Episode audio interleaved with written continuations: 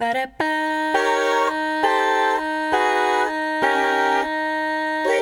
gagging.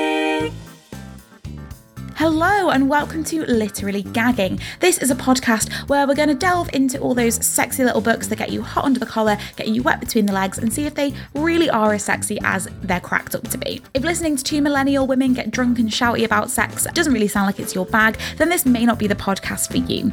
My name is Hannah, and I'm here with my co host Molly. How are you this week, Molly? Hello, I am great. We have just celebrated Eurovision here. It's gay Christmas. I fucking love Eurovision and I am obsessed with the song from Iceland and Russia. Great entries. Sad that they can't get their rightful prize. The Iceland one was phenomenal. The main guy kind of looks like every person you see in Manchester's Northern Quarter with a skateboard and a beanie. It made me feel very at home. I enjoyed it. I like the jumpers with their little faces on. They should have won, but COVID was the true winner this year. They can't submit the same song again, can they? Which is a travesty. They can re enter again, so unless he can smash it out the park with another banger, Because that song's it's really fucking good, to be fair. It's good. It's real good. What did you do for Eurovision? So the night before, I had a Zoom chat with some people who I used to work with who are very, very big on the old Eurovision, and we were gonna have it up like whilst we were watching it until one of them pointed out that it would sound shit because everyone's relays would be different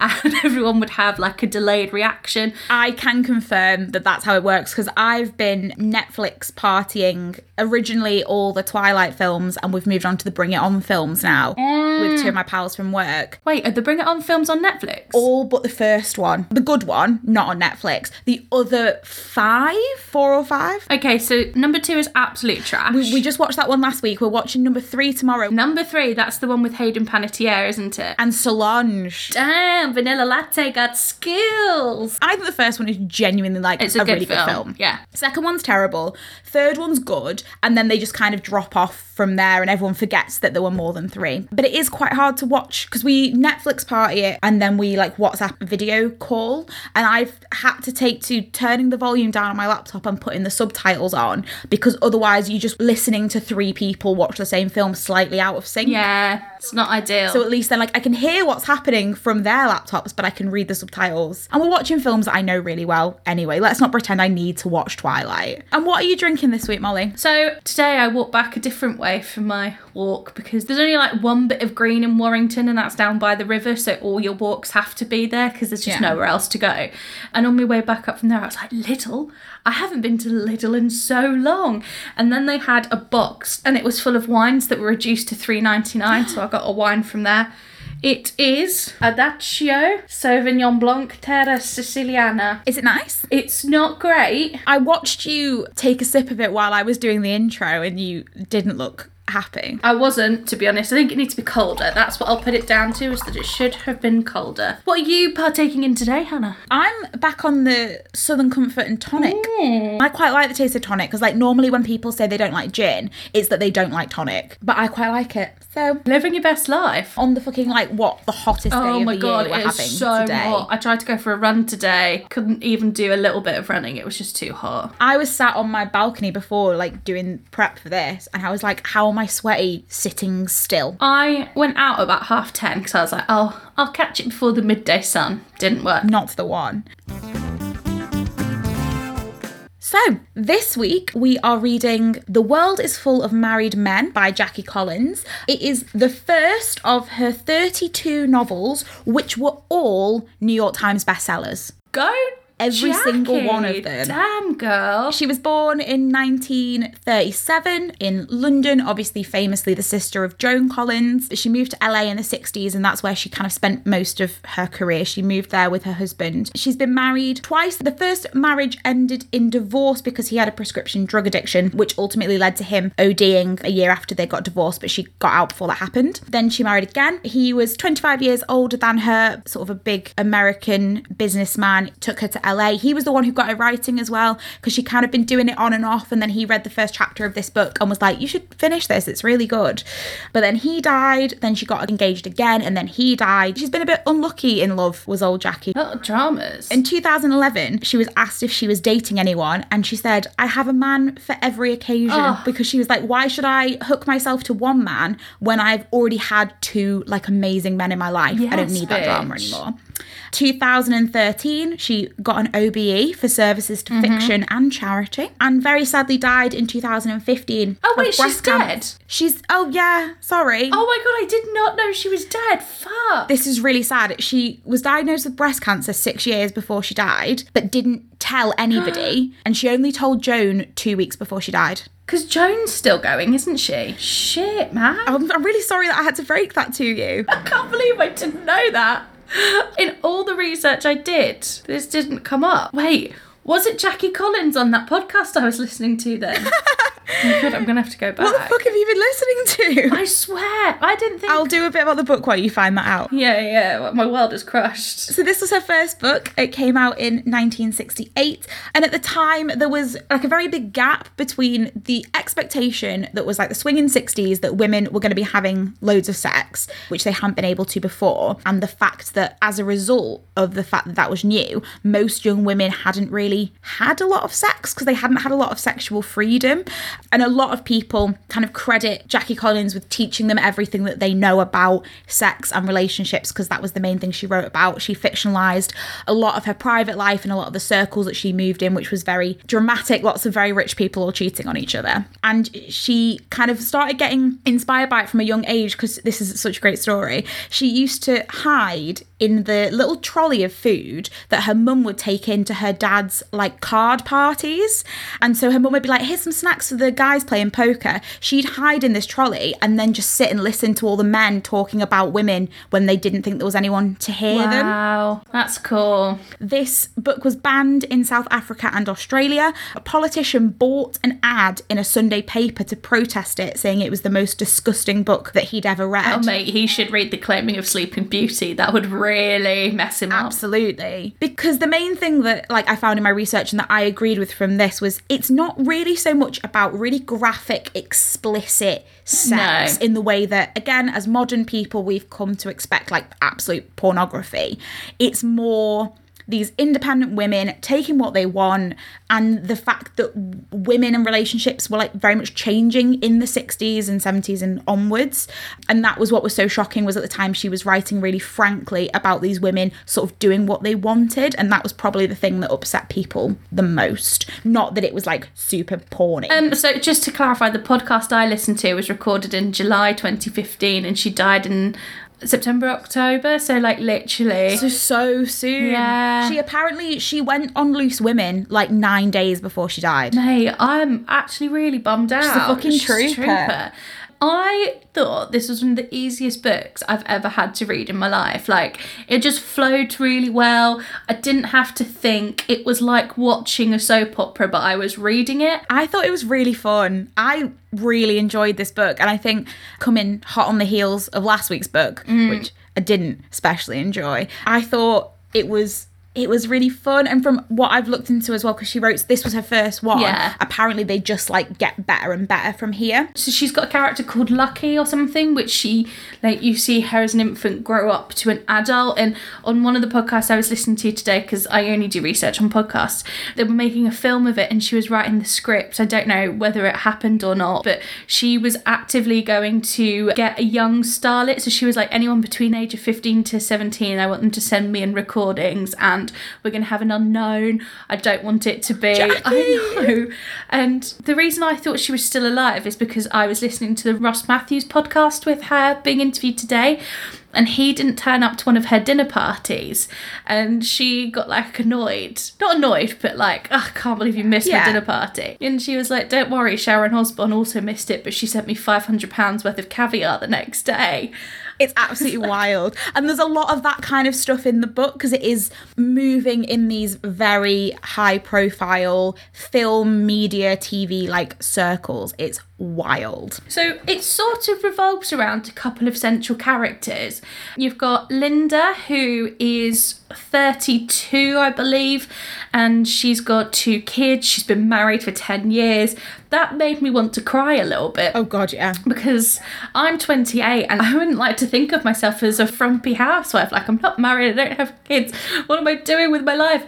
I thought that was weird. But I mean, it's better to not be married than to be married to someone like David, who is Linda's husband and is a piece of shit. Oh, David is just such awful. an asshole. He is just the worst. And the things we'll get into it, but the things he thinks and says about women and his attitude towards women is just it's very incel. For someone who sleeps around a lot, he's got a very incel mentality. Because he works in advertising as well. So it's like, is he sort of meant to be some like Mad Men, Don Draper? Like, you want to think of him as that kind of character, but he's just a fucking incel on the inside. So he is having an affair with a woman called Claudia. Claudia is uh, 21. She's young, she's beautiful, she's sexy.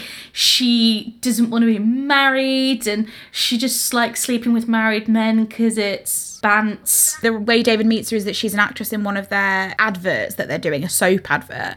She gets in with this big film director because she wants to be in his film, and she's very much like she is not opposed to sleeping her way to the top. She will do whatever she needs. And then we also, I don't, I wouldn't know if I'd call him a main character, but the character of Conrad Lee, who is the big film producer, but he's also just Harvey Weinstein. He's just Harvey Weinstein. And on that note, we will put a little trigger warning in here. As always, I'll timestamp it in the show notes, but there is a really, really uncomfortable, would we call it a rape scene? I think she technically consents, but I don't think it's willing. Sort of like rape slash very heavy sexual coercion. Again, I'll put the timestamps. If you want to skip that bit, feel free because it's not a very long section. It kind of very much like came out of the blue and then went again, but it was unpleasant. So those are like the main characters, but there's one thing in this. So although it's sort of a sexy book, you don't get any graphic sex scenes as in it goes like they build up to it and then it'll be like and scene It'll kind of be like, and then they made love wildly for two hours, and then he went for a shower,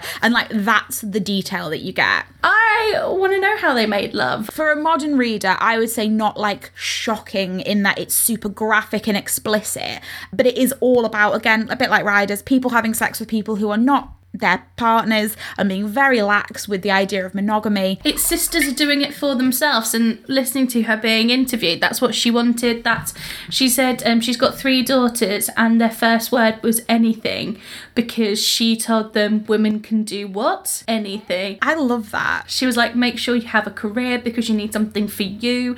Don't just get drunk and wear miniskirts. I mean, if you want to do that, cool, but don't make that your whole life. If you want to do that, do it because you want to do it. Because particularly Claudia is kind of that character in it. But I think there's very much at the beginning you get the the sense of like she's doing that because she wants to, and then there becomes a point with Weinstein where she is no longer in control of that situation, and that's when it becomes a problem. And I would say absolutely, like we are sex positive feminists on this podcast. Like, honey, you do what you Oh, want to do. Do what you need to Don't let do. people shame you for it, but only do things you want to do. With the story as well, if it sounds like we're jumping around a lot, it's because the story it's multi-linear. Mm. It has things happening all at the same time. Yeah, you'll have like a chapter which will be a scene that happens from Linda's perspective and ends with her storming out of a party. And then you'll go back and you'll see what David was doing during that time. There's like six characters moving around each other in various configurations who keep being put in situations together and going off and doing their own thing, but you get every strand of what's happening. So we actually start the book with David and Claudia together in Claudia's apartment, and they're all just having a nice, sexy time. And he's wild with desire for her body. And then we learn how they meet. So David works for this advertising agency, and he's like sixth in command or something like that because his uncle's got three sons that work there, and Mr. Taylor's got two sons that work there. So, so he's a boss, but I'd say he's like relatively middle management. Of Oh, God, yeah. boss level. He's not a high flyer or anything. He's just sort of there. Hmm. And it means he's only got his job through nepotism as well. That's the thing. He's not earned that place in the bit of this company. It's good to see times haven't changed since the 1960s when nepotism is fucking everything. But they're doing a casting for this soap advert. Beauty maid. And one of David's colleagues comes into his office and is like, Oh, we're really stuck between these two girls. I need you to come and help. And he goes to the casting and he watches both the girls. And from the moment he walks in the room, he's like, That one's a dog, that one's fit. Like he really isn't into the other girl. No, he's not feeling her. She's more buxom, I believe, which is not the wholesomeness that they need for the ad. And you very much get straight into David's view of women by the fact that he goes in and he's like, This one's fit, this one's bad, I'm gonna bang this one. Oh, David. David, David, David. But the big contention in his relationship with Claudia is that as a married man, he keeps being like, Oh, if only I could leave my wife and marry you. And she's like, I don't want you to do that. I'm not getting married. That's why this is fun for me because no one's tying me down. You're only saying that because you know it's not going to happen. But then he thinks that she's only saying she doesn't want to get married because she knows it's not going to happen. And I think one of the best things is that he's like, she's got a messy person because she's 21 and has never had to like look after herself properly. He's like, Do you know what, baby? I'm going to buy you a dishwasher.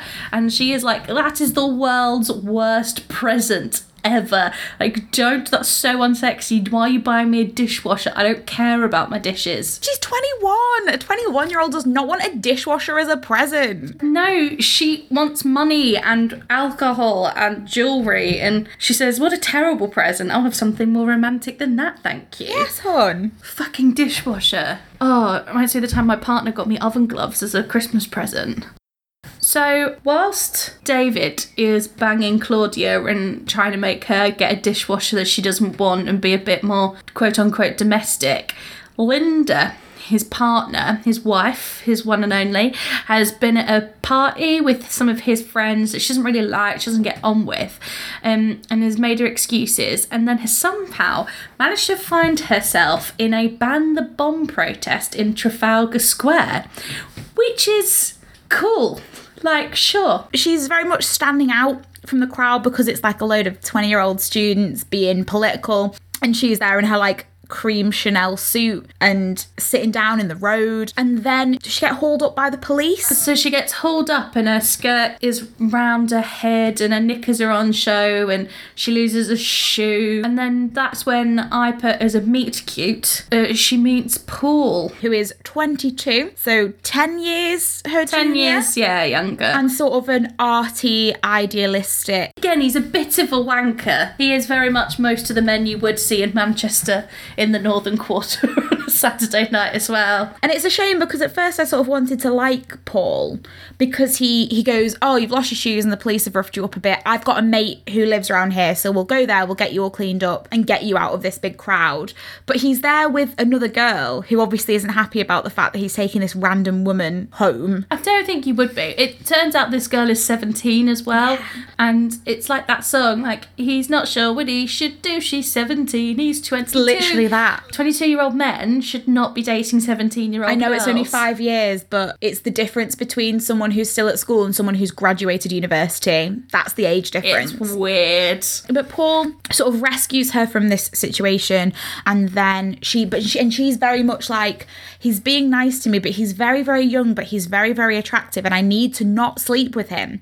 And she's quite shocked to herself for even having that thought. Thinking that she could because she was a virgin before she went to bed with David and she's never had any dalliances. Like, David is all she's known sexually. Meanwhile, David is out literally fucking anything with breasts. But she ends up driving Paul home. He wouldn't get out of her car. That was a bit creepy, but maybe that was just what the 60s were. Yeah, and he did. I mean, I would say very much the equivalent of like Facebook stalking someone in that she deliberately didn't give him her number because she was like, I can't have this 22 year old lad I don't know bringing my marital home.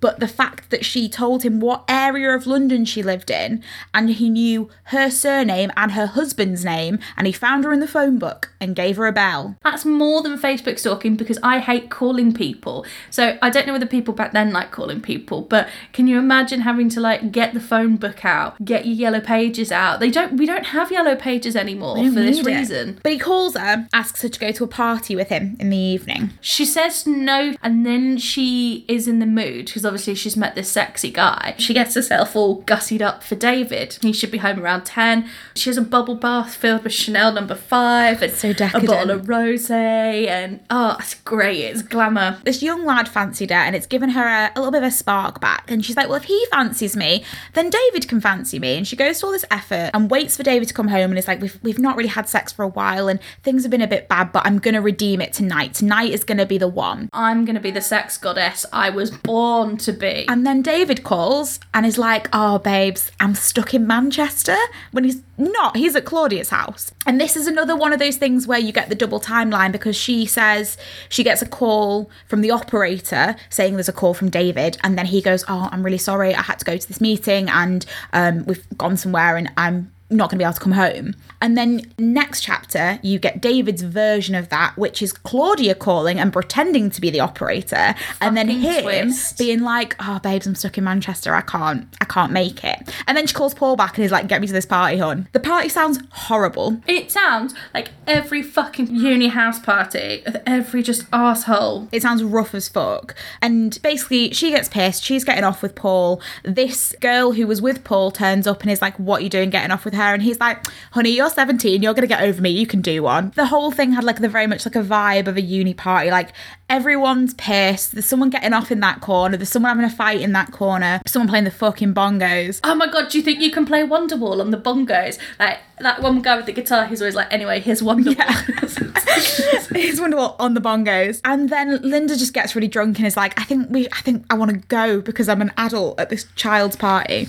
And then so he takes her home. They and they have again, this is fairly perfunctory in its description, sex, but it involves both of them telling the other that they love them, which I thought was a bit fast. it goes, she didn't struggle when he unzipped her dress and pulled it off because, after all, this wasn't really happening. She's pissed, mate. She's not okay. He kissed her slowly.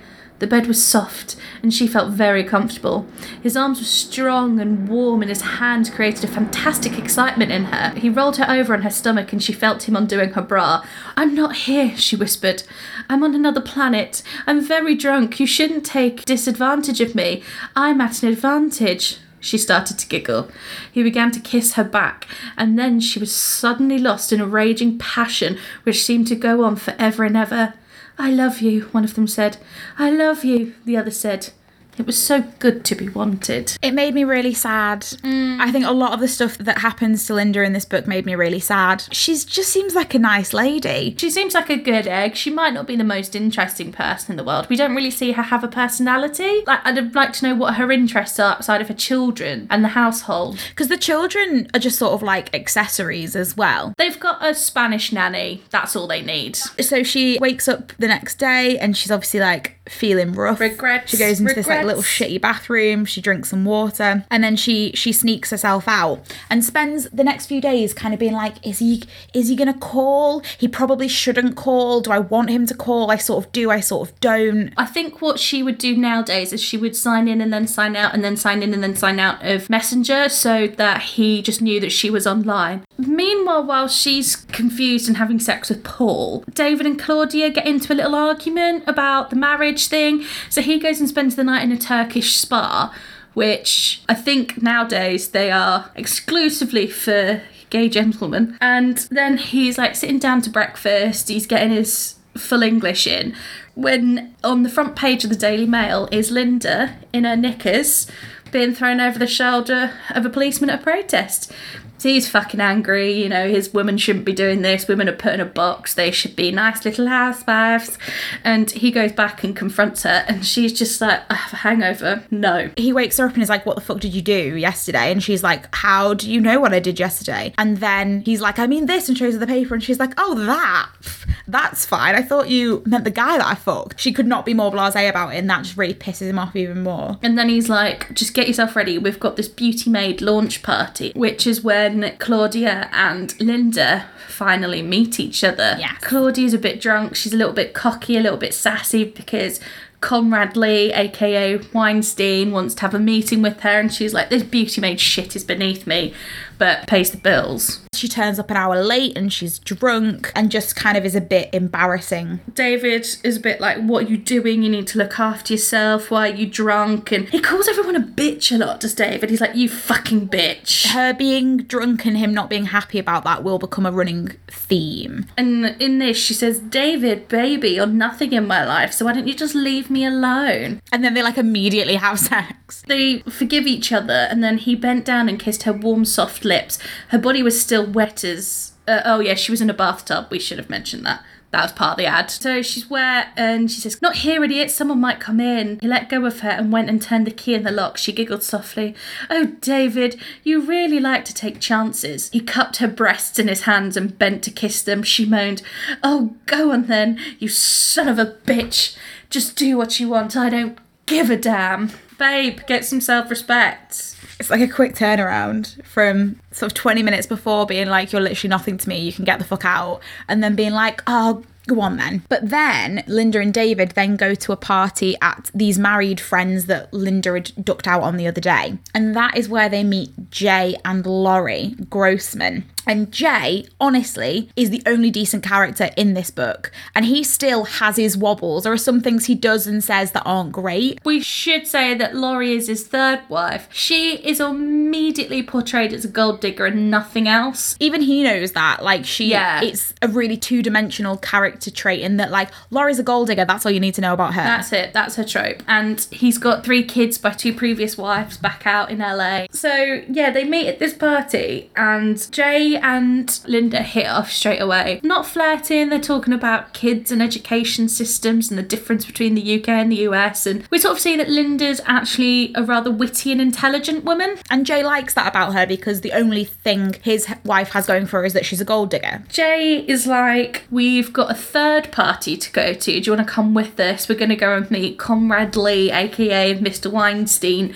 at this club. And Claudia is there again she after is. telling David that she was just going to go home, just going to go home after the uh, the event, have a little early night. She was there because she's trying to get a part in this Conrad Lee film. As David says to her, You're drunk, you're acting like a cheap whore. He says that more than once. That's like his thing. So I know we're not a fan of Conrad, he's a bad man, but there's one thing that sort of goes through these books, and is that anyone who's European Smells of garlic. smells of garlic. Do people in the 60s not use garlic? It's the fucking best thing in the world. Yeah, because Conrad Lee is specifically described as being French and Russian, and he's bald and he's tanned and he's kind of this the most stereotypical movie man that you could imagine. And he smells of garlic because he's not British. So they have a like a little boogie, a good time. It gets to 2 a.m. and Linda's like, We've got kids, it's school tomorrow, we should probably go and sleep. And on the way home, she sort of has a chat with David, and this is a really sad bit because she's like, don't you think our marriage is lacking something? He's like, What? I don't know what you're talking about. Shut up. Because she says, Do you remember our honeymoon? She questioned. Yes, he remembered their honeymoon. Spain, hot and sticky, and long pleasurable nights with Linda, an innocent young Linda who awoke all sorts of desires and ambitions in him. Yes, I remember our honeymoon, he said quietly. Why can't things be like they were then? She looked at him plaintively. Linda, we're both 10 years older. Things don't stand still, you know. Yes, I know, she thought. And like, if your relationship's solid, it shouldn't matter that you're both like. The fact is that you fancy girls in their early 20s and your wife is no longer in her early 20s. That's not her fault. And it's, she says the only thing we have in common are the children. We sort of have that sad, tender moment. And then David wakes up and is obviously consumed with the thoughts of Claudia. And he's knocking on the door, and the cleaner's like, Oh, they do the cockney really bad. The cleaner's like, She ain't been home all night, governor. Her bed ain't been slept in. But then Linda gets a phone call from Jay Grossman from the night before and is like, Me and Laurie want to go for dinner. You should come with us tomorrow night. And she's like, Okay, cool. So she says to David, She's like, Oh, what time are you going to be home? And he's like, I'm going to be late. It's probably going to be like midnight. And he says that he's going for a meeting with somebody. And she. Philip.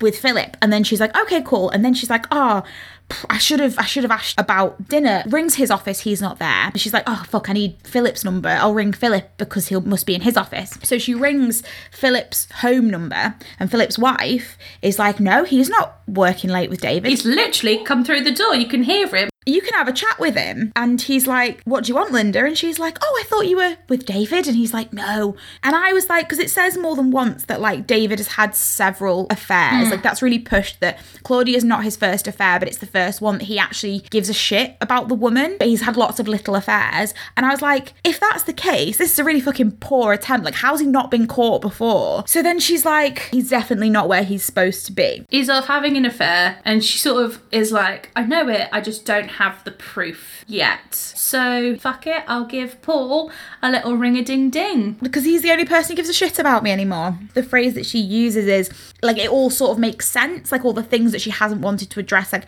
the late nights and the weekends away, and the fact that he doesn't want to have sex with her. She's like, oh, this must be why I'm fucking Paul. And a little part of me is like, that's not how it works. Take responsibility for your actions. And also, Paul basically just turns out to be a prick. So we sort of find out that why Paul's a prick is that he was going out with this woman called Marguerite, and Marguerite left Paul for Paul's dad because Paul's dad's got dollar. And his dad's single because his mum killed herself. Uh, He's got a really toxic viewpoint of women. So it's like he describes her as she's a bitch. They just went off one afternoon and came back married. he asks Linda to stay the night with him, and she's like, I can't do that. And he says, It's funny, isn't it? All the little birds I bang and can't get rid of. Oh, darling, let me stay the night. Mummy and daddy never expect me back before morning. It's horrible. They just won't go. And now I found someone that I actually can stand being near. And you're blowing me off. And I was like, You're gross. Eventually, she does go home, and when she gets home, she realizes that David's there waiting for her because Claudia's fucked him off, and we'll get to where Claudia's gone in a minute. And he's a little bit outraged that she's um, Living her own life. Yeah. Then we actually have what is the first sex scene between David and Linda. And this is when you talk about perfunctory sex scenes, this is it. She has a bath, she gets into bed, and they're both being really shifty because if either of them question the other too much, they risk getting found out themselves. It's like, what did you do tonight? Nothing. What did you do tonight? Nothing. So then he's like, that's a pretty night dress, isn't you? And she's like, no, I've been wearing it for two years. It's just that you're horny. And she's just been fucked by Paul, so she's not like about this. She's like, why tonight?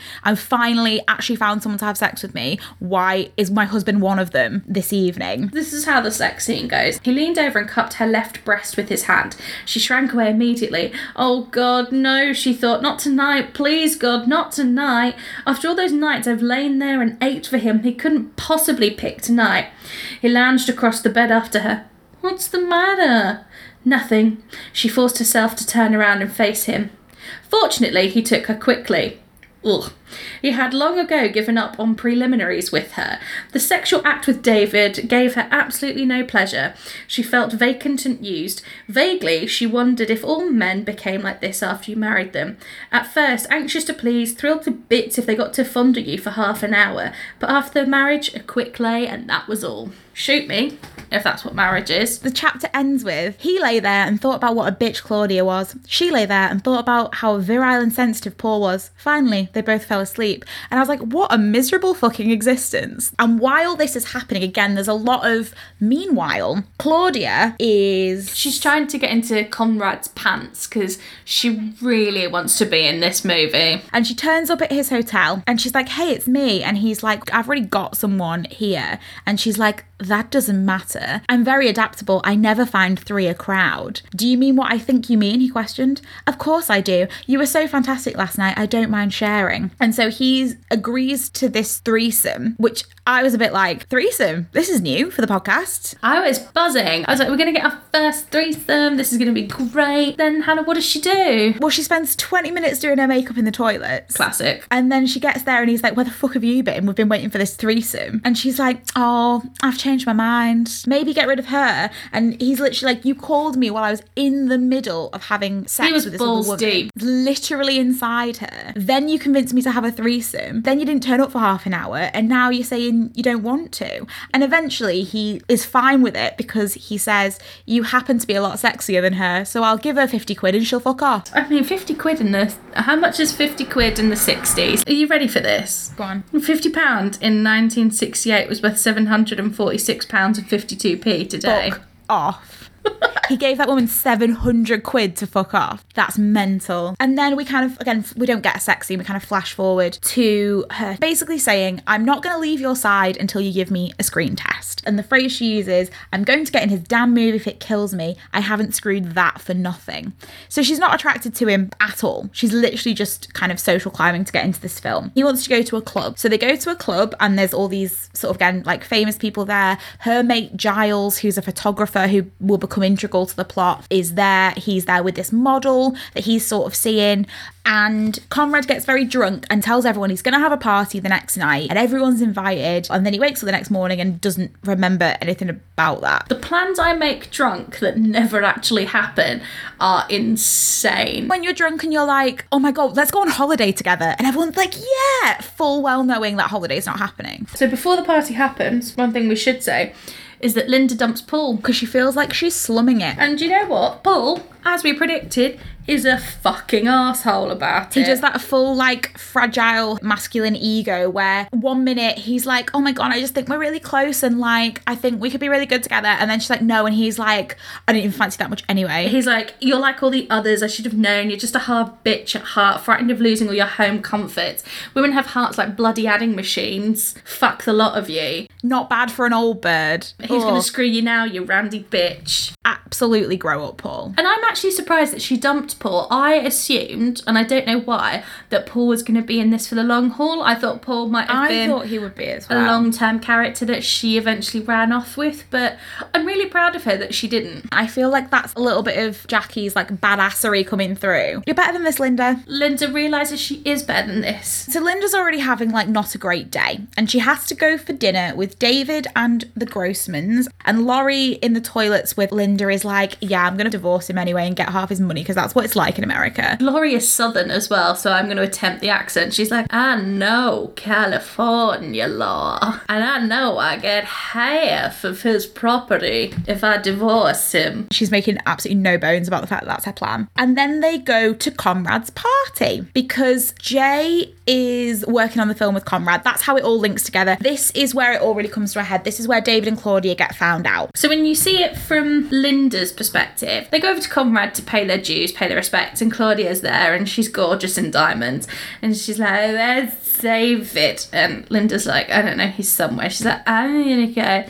I'm gonna find David and I'm gonna tell him he can he's made up his ass because I'm in the Conrad leaving me. She's fucking wasted and burning all her professional bridges. It's not good. So then she finds David and then they bang. Um, Linda walks out onto the terrace and sees Claudia like with her dress down around her waist and David sticking his face in her tits. And he's like, Oh, I missed you so much. One night without having you was murder. And so Linda is like, the fuck. Jay is the one who looks after her. Jay gets her a drink and talks to her and is like, I know how this feels. That happened to me with one of my many ex wives. Oh, this is the phrase he uses I marry stupid, dumb, beautiful broads. It must be a sickness with me. That's just what he does. But he's like, get yourself in a taxi, go home, don't make any rash decisions tonight because you have got children. I will go and tell David not to come home because you know and you're not happy.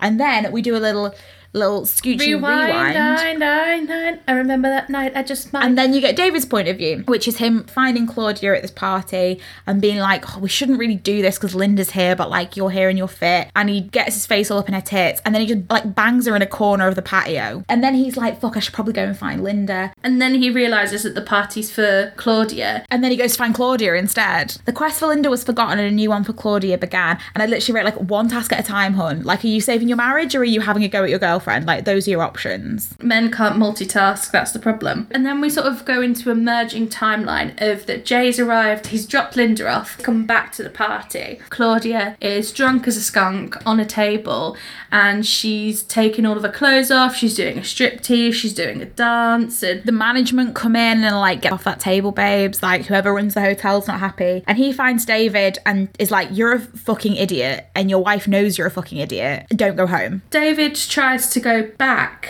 He's ringing the bell and he's shouting in the street and he wakes up the kids and it's all very unsavory. Which is a dick It's a proper dick move. And then we skip forward six months. We know that Linda and David get divorced. There's a scene about that. It's not very interesting or sexy. And David's moved in full time with Claudia. Like they rent a very fancy penthouse, and he's annoyed that she's a pig. Like everything's dirty. She doesn't clean up. Nothing's perfect. Like how Linda would do it. He goes from having had this divorce with Linda, he goes to Claudia's and he's like, Oh, hon, I can marry you now. And she's like, I don't want that. That's a fucking nearly not. We're not going to get married, but we're going to need a nice flat together. It's going to have to be a penthouse. I'm going to need some spends. I'm going to need some shit. And then we get to what I think might be one of the sexiest scenes in the book. She's really excited that they're going to have a penthouse. She's not interested in him, but she's excited for a penthouse, and I'd be excited for a penthouse mm. too. And then she is like trying to take a bath, but she gets naked except for the boots that she's wearing. So she wore a brief white bra and those shiny white boots. He watched her mesmerized. Don't you ever wear panties? Why spill the line? She laughed. Does it bother you? I've never had any complaints before. She vanished into the bathroom and he heard the sound of the bath running. He followed her in. She was bending over the bath, filling it with bubbles. She had discarded the bra, but the boots remained. He grabbed her from behind. She struggled weakly, half laughing. He tried to hold on to her and get out of his clothes at the same time, but she slipped and fell into the bath. By this time, she was helpless with laughter, very wet and covered in bubbles. She stuck her legs over the side of the bath with her boots still on. He undressed hurriedly and followed her into the bath. The water cascaded over the side. I think I'm gonna like living here.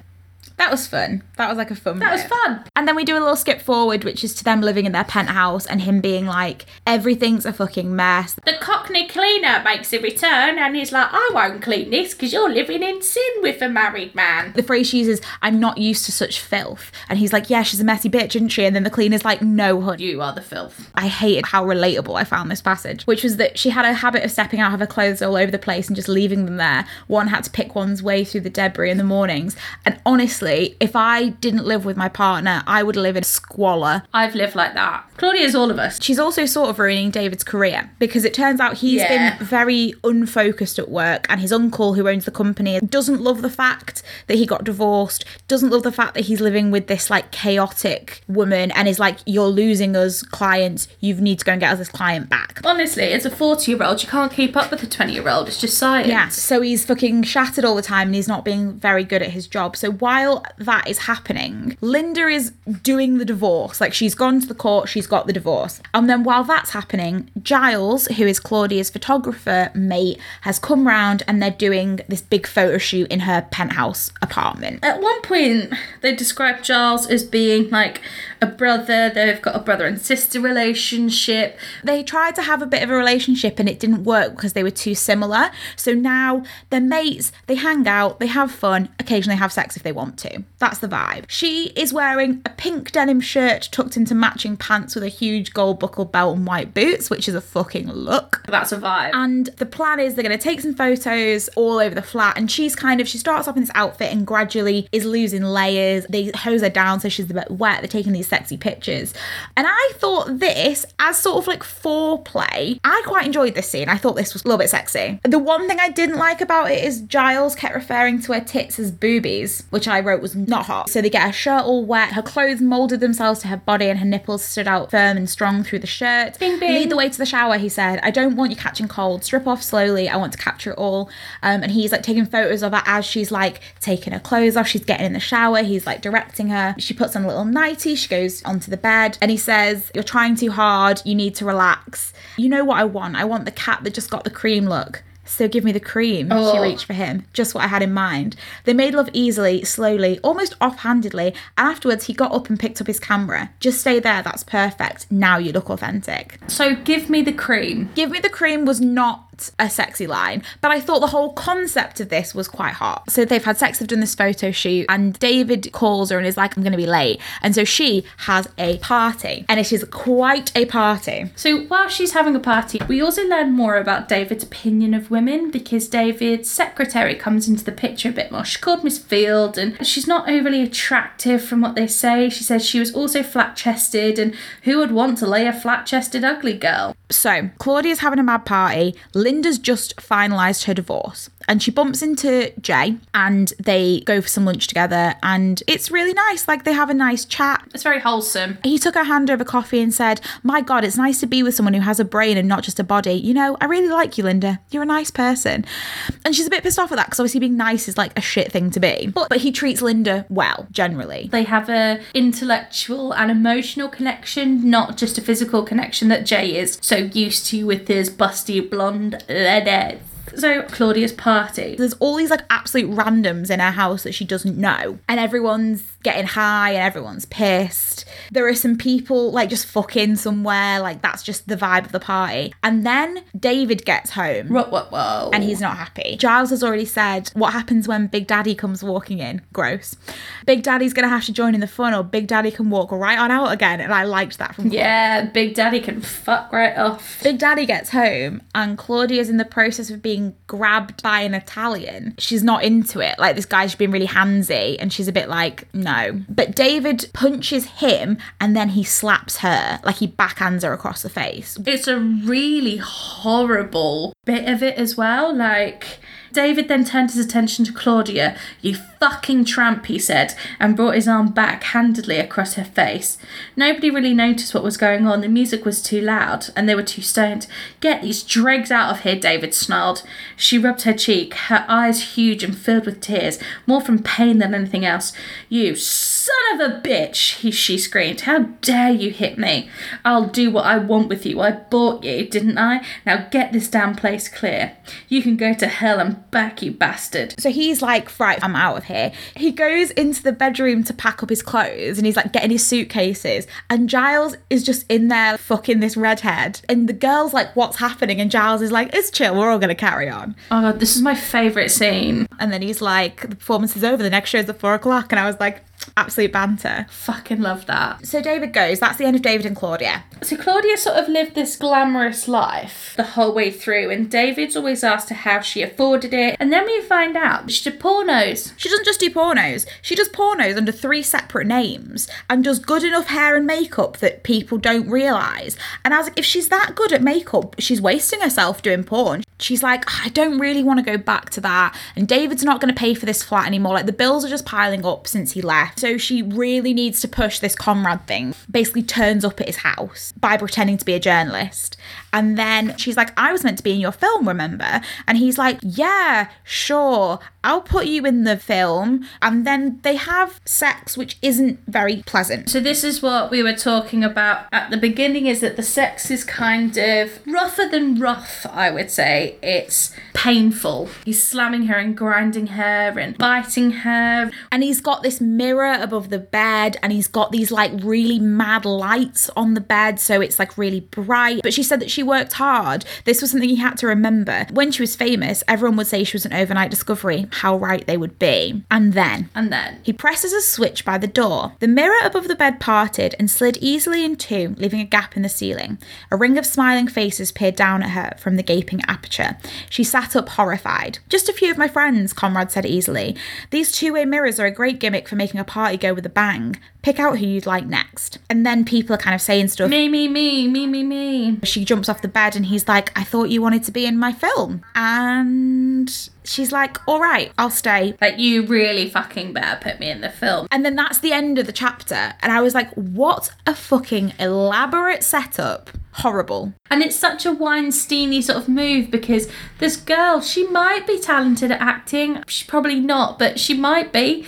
And she really wants to make it and to abuse your power like that. To how often did that happen? Ultimately, after this, Claudia goes on like a four day bender and cuts off all her hair. What I really love is that no matter what generation, where you are in your life, if something bad happens to you as a woman, you will fuck with your own hair. Absolutely. You'll dye it, you'll cut it off, you'll cut in a fringe. You will do some horrible shit to your own hair as a woman just to feel some sort of validation. Just to have some kind of control over something in your life. I was like, oh, good, that's not just just things I've done in the past. Because she literally wakes up for a bit, cuts all her hair off with nail scissors, takes another pill, goes back to bed, and then, so then she kind of woke up afterwards and was like, "Oh fuck my hair." What have I done? I dyed my hair blue once. Like, we've all been there. She's not okay, hun. and she's taking sleeping pills and she's not eating. And she said that she's not naive. There have been many men, many different scenes, the Blue movies, but never anything as degrading as the evening at Conrad's house.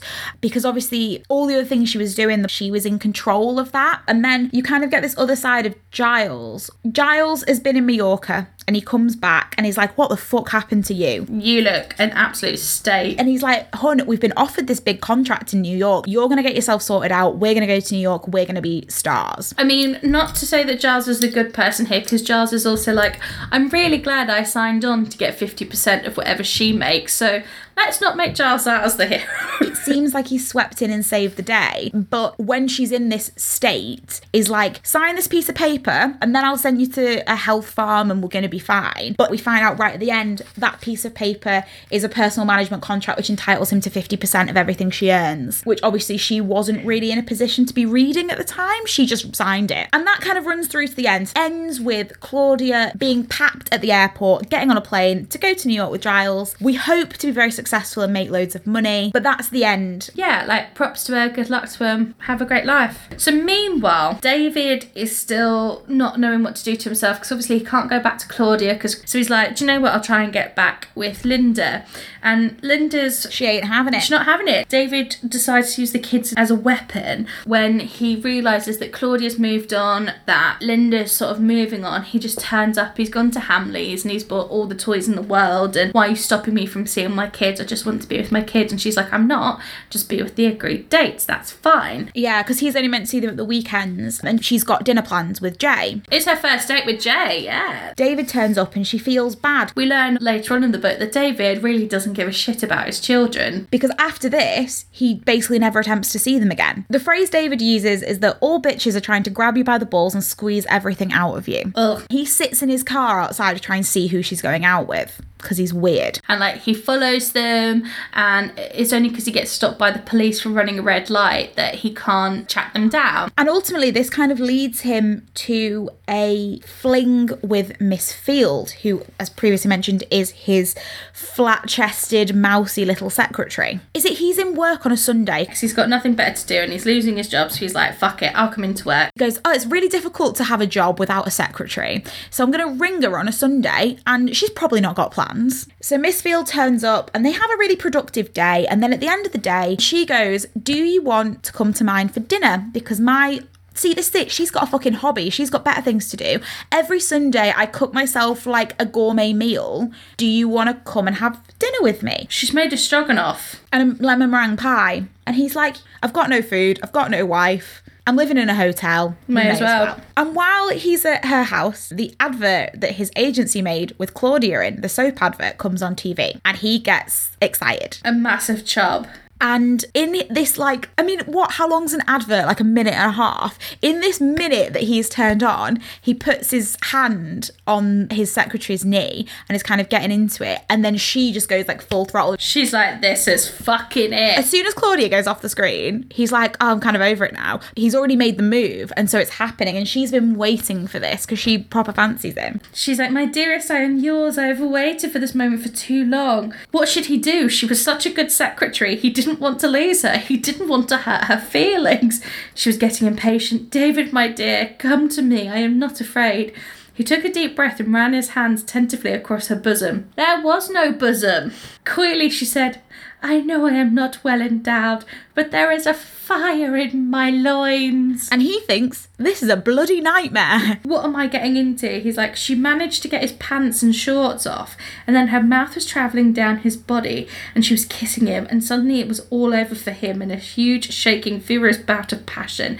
He screamed, but he didn't stop, sending him into a frenzy. A shudder enveloped her, and at last she was still. He goes straight to the bathroom and he locks himself in and he's fucking bowled over and he describes her as a hot bitch. And then he's worried that obviously he's got to work with her and he intends to never mention it and they kind of crack on quite well until he realizes that she is the only person he can get hard for And how did he learn this? by trying to fuck Jay's gold digger ex wife. Jay's ex-wife Laurie, the Southern Belle, is now married to a new oil tycoon, and they just happened to meet one night at dinner. And she's like, "Why don't you come up to my place? Come up and see me sometime." He goes up, and they're trying to bone down. And I think this is probably the most like explicit slash graphic scene. He parted her negligee. Her legs were exceptionally long, crowned at the top by a small mound of silver blonde hair, matched perfectly to the hair on her head. So the curtains match the drapes. Good to know. She opened her legs slowly, her hands moving around his back, digging her nails into him, pulling him closer.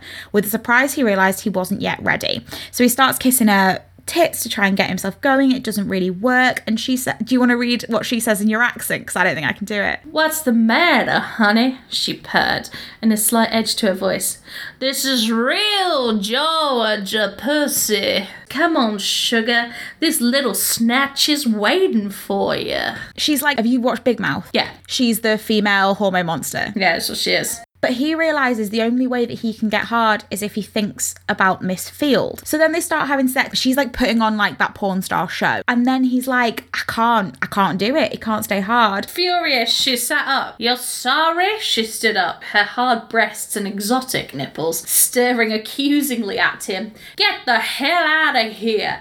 I've got to find myself a real man. And literally in the time he's getting dressed, she calls someone else who's coming in 10 minutes. Like she's got them on speed dial. I love this. I wish I had real Georgia pussy. If only. Real Kent pussy's not quite the same, is it? Real Kemp pussy is Pick custom Mars bar and I'll leave you with something else. That's real Kemp pussy. So then it happens a few more times that he tries to have sex with other women and can't. And he keeps turning up at Miss Field's house like in the middle of the night. They just start banging like on the regs. And then Plot twists. the ending of this for David is And fucking this brilliant. is the ending of the book as well. Like everyone's gone off. This all the women have got the happy ending. We may as well tell you now. Jay and Linda get married. Linda thought that Jay wasn't into her because he was like courting her. And she was like, oh, he doesn't want to have sex with me. That must be bad. That must mean he doesn't fancy me. But ultimately, he's like, no, it's because I'm like so in love with you. Marry me. Come back to America with me. So that's that's her story wrapped up. So this is the end of the book. David is in bed and he's reading the newspaper in Miss Field's house because all he can do is bang is secretary. Front page is like Claudia Parker going to New York to be a jet set model. And he's like, fucking Claudia. And then he turns the page and then it's like, Mr. Jay Grossman with his beautiful new wife Linda going back to America to be fucking legends. And he's like, ugh. And then in comes Miss Field, who's been having a little vomit in the bathroom and says, we are with child. He stared at her in a panic, and slowly he realised it was too late to run. The trap had closed. And that's the end of the book. That's a spicy little ending. So, Molly, Can I ask a question? how wet did you get? How wet did you get? Were you like the ocean? How wet did you get? Were you drier than the desert? How wet did you get? Do you wanna have some sex now? How wet did you get?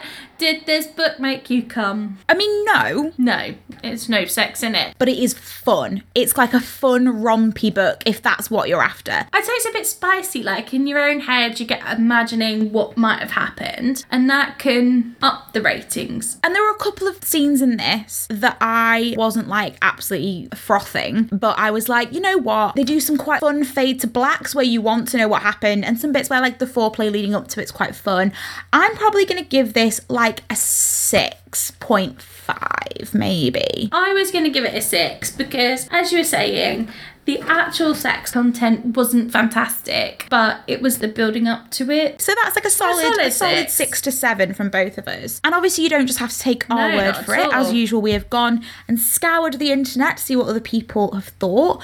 Goodreads, again, as always, fairly split. Some people loved it, some people less keen. Someone called Regina thought that this book was worthy of three stars and that it was frustrating. Not only was the story over the top, the characters were obnoxious, described in very extreme ways. Claudia is an extreme bitch, David is an extreme asshole, and Linda is an extremely fragile woman.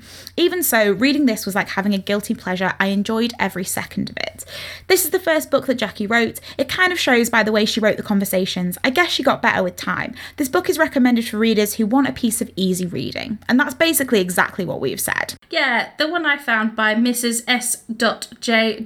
Norman in 2011 said original and best. Sleazy, erotic, shocking, and highly entertaining. Jackie's debut novel, bracket, how brave was she? Love this book. I read it more than once. It's fabulous and short and sweet. That's one side of it. Janine went fast service, easy read for holidays. That's all it needs, I think. Get yourself a Jackie Collins, guys. Like, I'm into this. I want to read more of these. I thought it was fun, especially if they're going to get spicier. Literally so bummed out she's dead. Did not know that. I'm really sorry that that happened. So I think that's it from us this week. Just to say thank you to everyone who's been messaging us, everyone who has commented on everything, everyone who's leaving us great reviews. It means so much to us.